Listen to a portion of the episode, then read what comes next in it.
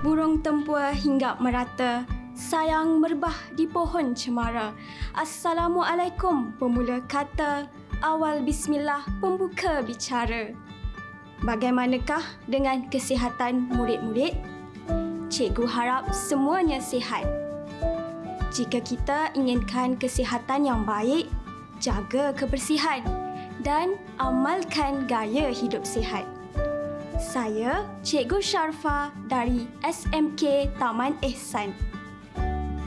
Baiklah murid-murid, cikgu yakin semua murid telah bersedia untuk memulakan pembelajaran pada hari ini.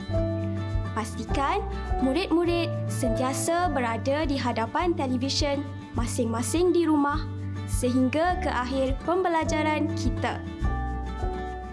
Jangan lupa sediakan buku nota untuk membuat catatan kerana dengan adanya catatan kita akan dapat membuat rujukan pada kemudian hari. Tajuk kita pada hari ini ialah Pantun Dua Kerat Nasihat. Dalam buku antologi Ku Ingin Berterima Kasih.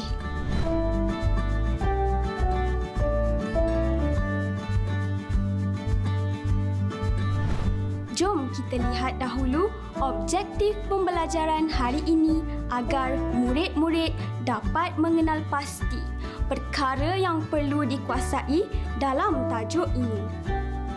Pada akhir pembelajaran, murid-murid akan dapat pertama, memahami huraian maksud setiap rangkap pantun dua kerat. Kedua, mengenal pasti tema persoalan, nilai dan pengajaran dalam pantun dua kerat nasihat.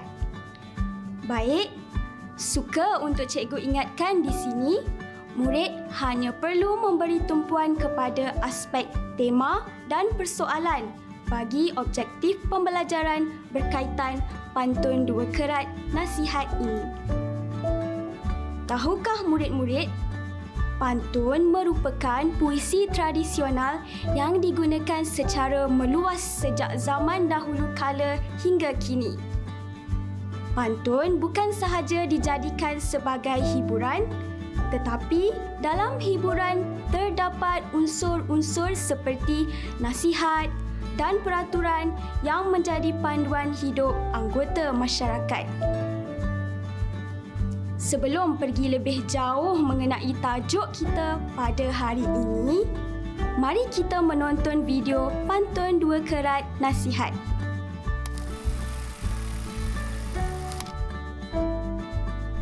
Berapa jauh wujud dengan sifat, sejauh lutut dengan pelipat. Sarang semut dalam gelap, orang selimut selalu lelap. Hitam-hitam pucuk kawa, sungguh hitam dipandang lawa. Emas perak tembaga suasa, malas bergerak tidak merasa. Buah sintang, buah senikul, satu memegang, satu memikul. Baik murid-murid, pantun dua kerat ini mengandungi lima rangkap. Dalam video yang telah cikgu tunjukkan sebentar tadi, terdapat beberapa nasihat yang boleh kita dengar dan ambil pedoman dalam kehidupan seharian. Tentunya, murid-murid sudah terbiasa dengan nasihat daripada ibu bapa, bukan? Apakah nasihat yang biasanya murid-murid dengar? Apa yang pasti terlalu banyak nasihat yang ingin disampaikan bukan sahaja oleh ibu bapa, malah datuk, guru dan Perdana Menteri sentiasa memberi nasihat yang baik untuk semua anak mereka dan orang lain. Tanpa membuang masa lagi, cikgu akan menerangkan maksud setiap rangkap. Maksud rangkap yang pertama ialah setiap perbuatan dan tindakan yang dilakukan berkait rapat dengan sifat seseorang itu sendiri. melalui penampilan fizikal ini luaran individu, kita turut dapat melihat sikap dan perwatakannya kerana dua aspek ini tidak jauh berbeza. Jarak di antara lutut dengan pelipat sangat dekat. Yang ini lutut di hadapan kaki manakala pelikat di bahagian belakang kaki. Jadi, perbuatan dan tingkah laku seseorang dapat menggambarkan diri, sikap, cara berfikir dan membuat keputusan. Dengan itu, rangkap ini merupakan nasihat kepada masyarakat supaya menjauhi sifat atau sikap yang buruk. Maksud rangkap yang kedua ialah orang yang asyik baring dalam selimut akan menjadi orang yang kuat tidur. Rangkap ini menyatakan bahawa orang yang berdiam diri tidak melakukan sebarang pekerjaan akan ketinggalan. Sikap malas perlulah dijauhi oleh kita semua. Dalam erti kata lain, orang yang tidak produktif akan rugi kerana mensia-siakan masa.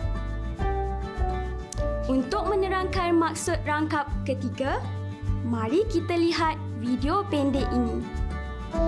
Syafa, cuba awak tengok wajah saya ni. Dah seminggu saya menggunakan produk ni.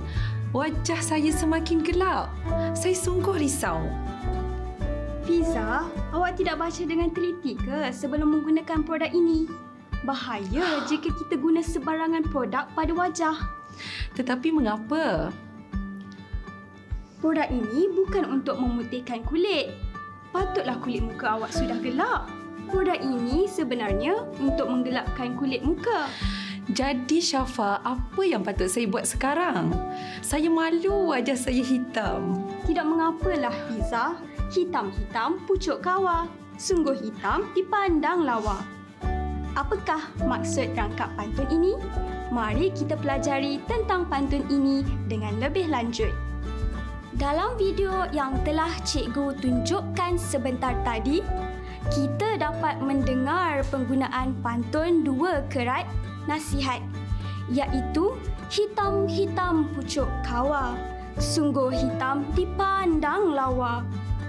Maksud rangkap yang ketiga adalah walaupun diri seseorang itu mempunyai kekurangan tetapi dia tetap mempunyai keistimewaan atau kelebihan tersendiri orang yang berkulit hitam tetap kelihatan cantik dan ada keistimewaannya.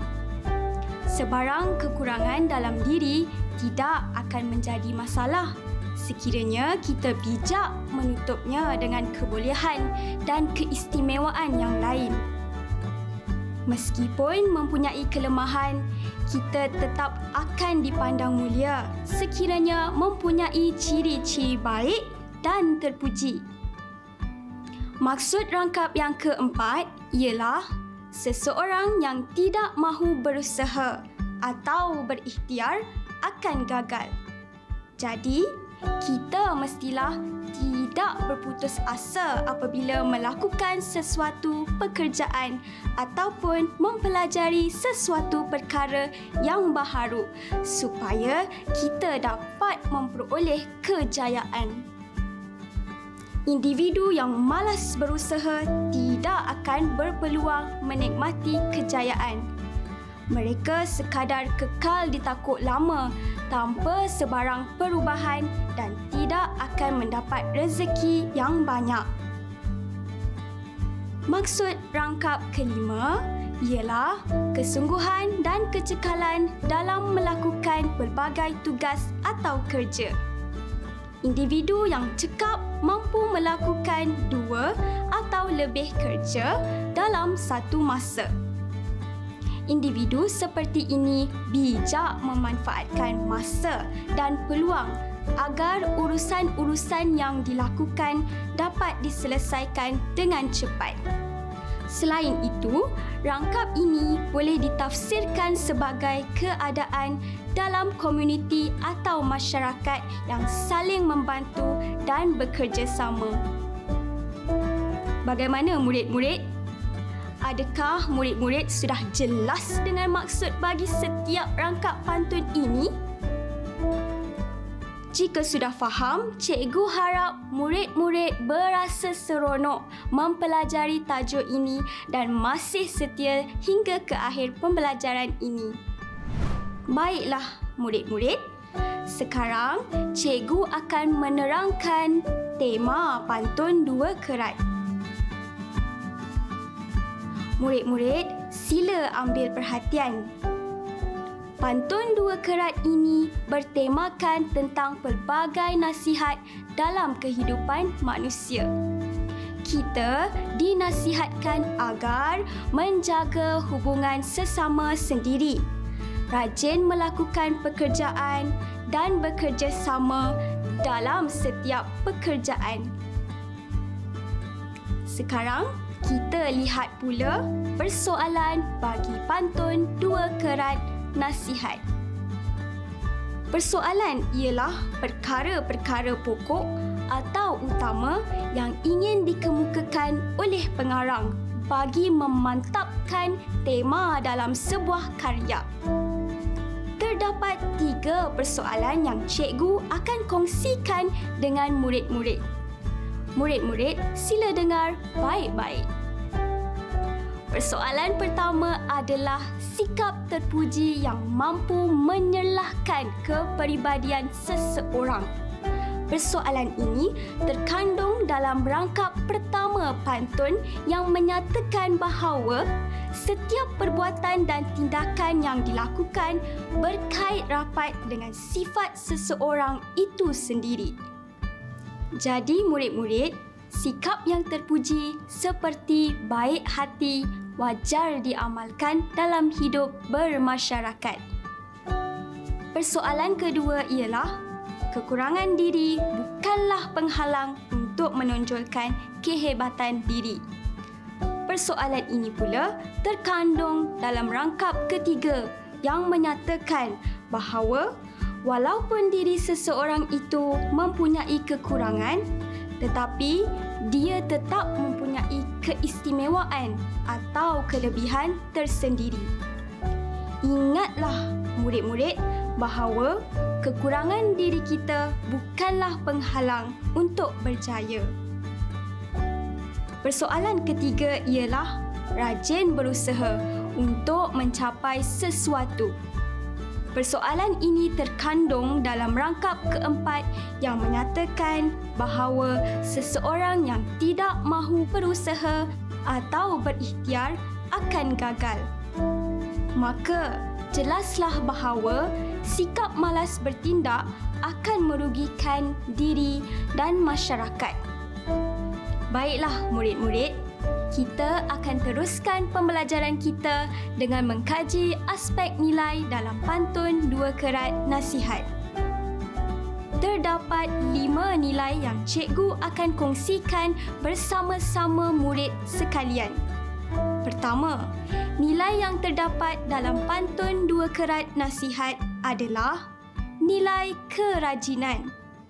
Dalam pantun ini, pengarang menyampaikan nasihat supaya kita sentiasa rajin dalam melakukan pekerjaan dan orang yang rajin akan berjaya dalam hidup.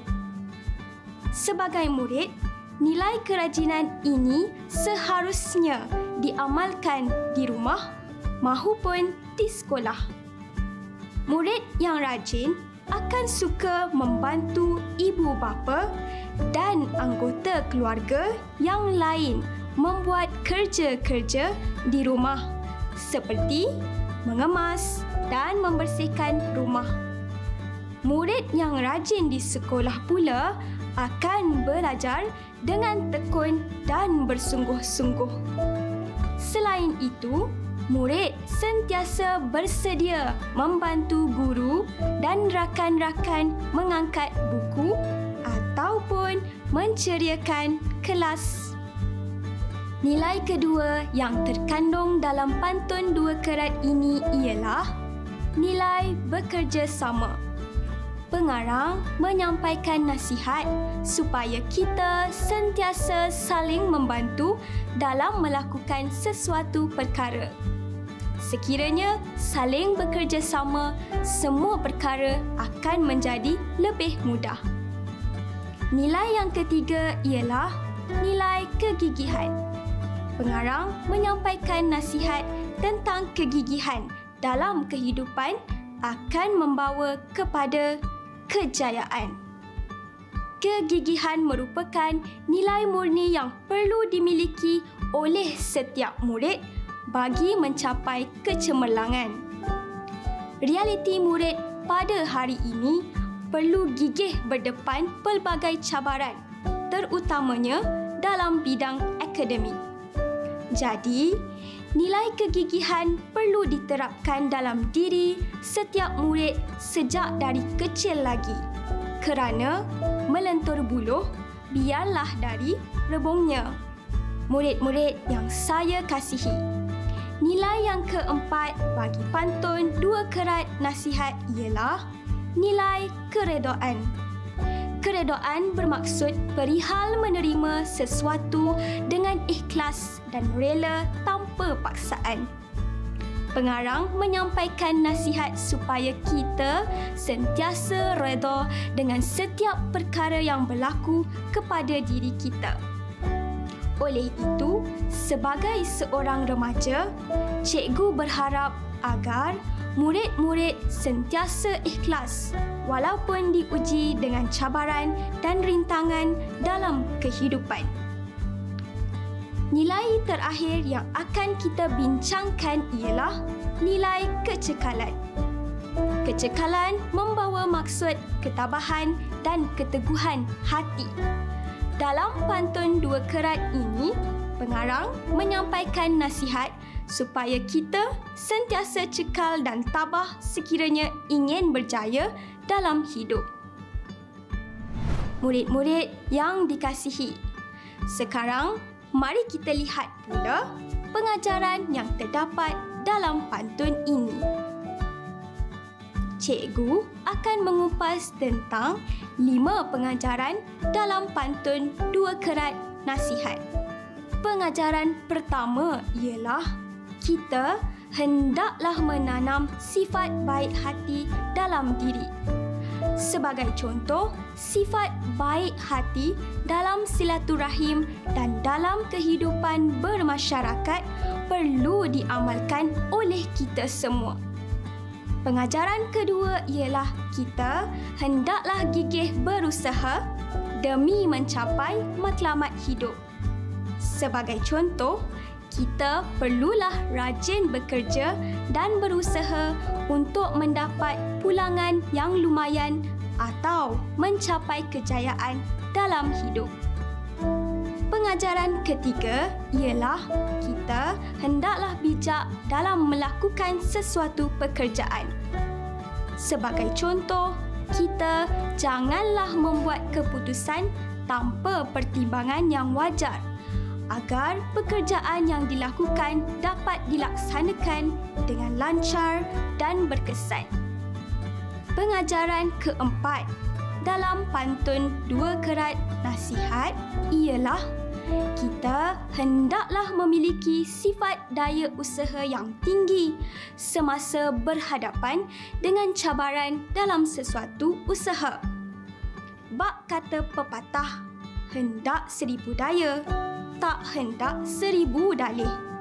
Justru, murid-murid perlulah mempunyai matlamat dalam hidup bagi mencapai kejayaan pada masa akan datang.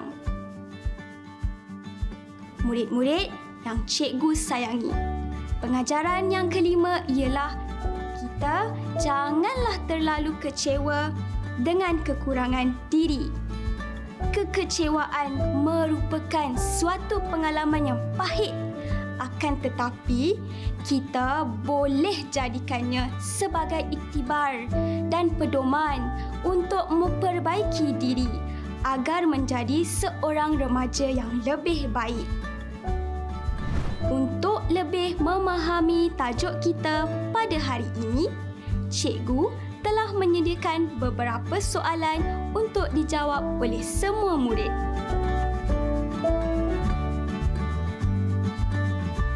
Soalan yang pertama, berdasarkan pantun dua kerat nasihat, nyatakan tiga nasihat yang terdapat dalam pantun ini. Soalan yang kedua, berdasarkan pantun dua kerat nasihat, nyatakan tiga persoalan yang terdapat dalam pantun ini. Soalan yang ketiga, pada pendapat anda, apakah langkah-langkah yang boleh dilakukan bagi meningkatkan prestasi dalam sesuatu pekerjaan? Sebelum membincangkan jawapan, cikgu akan menerangkan kaedah dan pemarkahan penandaan. Murid wajib menggunakan ayat yang gramatis. Caranya, murid hendaklah menulis semula ayat yang terdapat dalam soalan. Murid mestilah membuang arahan soalan. Kegagalan murid menulis jawapan dengan ayat yang gramatis menyebabkan markah murid akan ditolak sebanyak satu markah. Sekarang, kita akan membincangkan jawapan bagi soalan yang cikgu berikan sebentar tadi. Ingat ya, murid mestilah memberikan jawapan yang relevan dengan soalan sahaja. Jawapan bagi soalan satu berdasarkan pantun dua kerat nasihat. Tiga nasihat yang terdapat dalam pantun ini ialah setiap perbuatan dan tindakan yang dilakukan berkait rapat dengan sifat seseorang itu sendiri. Selain itu, orang yang tidak produktif akan rugi kerana mensia-siakan masa. Seterusnya, Nasihat yang terdapat dalam pantun ini ialah seseorang yang tidak mahu berusaha atau berikhtiar akan gagal. Jawapan bagi soalan dua.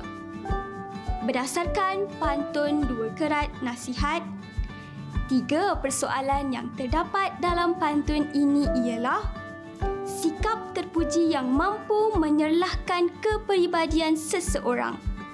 Persoalan yang kedua ialah kekurangan diri bukanlah penghalang untuk menonjolkan kehebatan diri. Persoalan yang ketiga ialah rajin berusaha untuk mencapai sesuatu. Jawapan bagi soalan tiga. Pada pendapat saya, langkah-langkah yang boleh dilakukan bagi meningkatkan prestasi dalam sesuatu pekerjaan adalah antaranya seseorang itu mesti berkeinginan tinggi untuk meningkatkan keberkesanan dalam kerja. Selain itu, memilih pekerja yang berkaliber dan ditambah dengan program yang sesuai dapat membantu menaikkan prestasi pekerja berkenaan akhir sekali, langkah-langkah yang boleh dilakukan bagi meningkatkan prestasi dalam sesuatu pekerjaan adalah dengan menetapkan matlamat dan sasaran kerja yang berkualiti bagi mencapai hasil yang lebih baik. Bagaimana? Adakah jawapan yang kamu peroleh sama dengan jawapan cikgu berikan ini? Bagus. Nampaknya kamu sudah mahir mengenal pasti tema, persoalan, nilai dan pengajaran pantun dua kerat nasihat. Tahniah murid-murid. Berdasarkan aspek tema, persoalan, nilai dan pengajaran yang terdapat dalam pantun, terdapat banyak nasihat yang boleh kita amalkan dalam hampir keseluruhan kehidupan masyarakat kita. Nilai-nilai murni seperti bertanggungjawab dan hormat menghormati dapat dipupuk secara formal dan tidak formal. Masyarakat dan anggota keluarga juga memainkan peranan penting dalam pemupukan nilai dan sahsia individu yang positif secara tidak formal. Hal ini demikian kerana mereka merupakan insan-insan yang dekat dengan kita semua. Oleh itu, cikgu berharap agar murid-murid dapat menghargai masyarakat dan anggota keluarga serta mendengar nasihat yang berguna daripada mereka. Nampaknya kita telah hampir ke penghujung pembelajaran pada hari ini. Semoga ilmu yang disampaikan dapat dimanfaatkan untuk kebaikan dan diamalkan dalam kehidupan kita semua.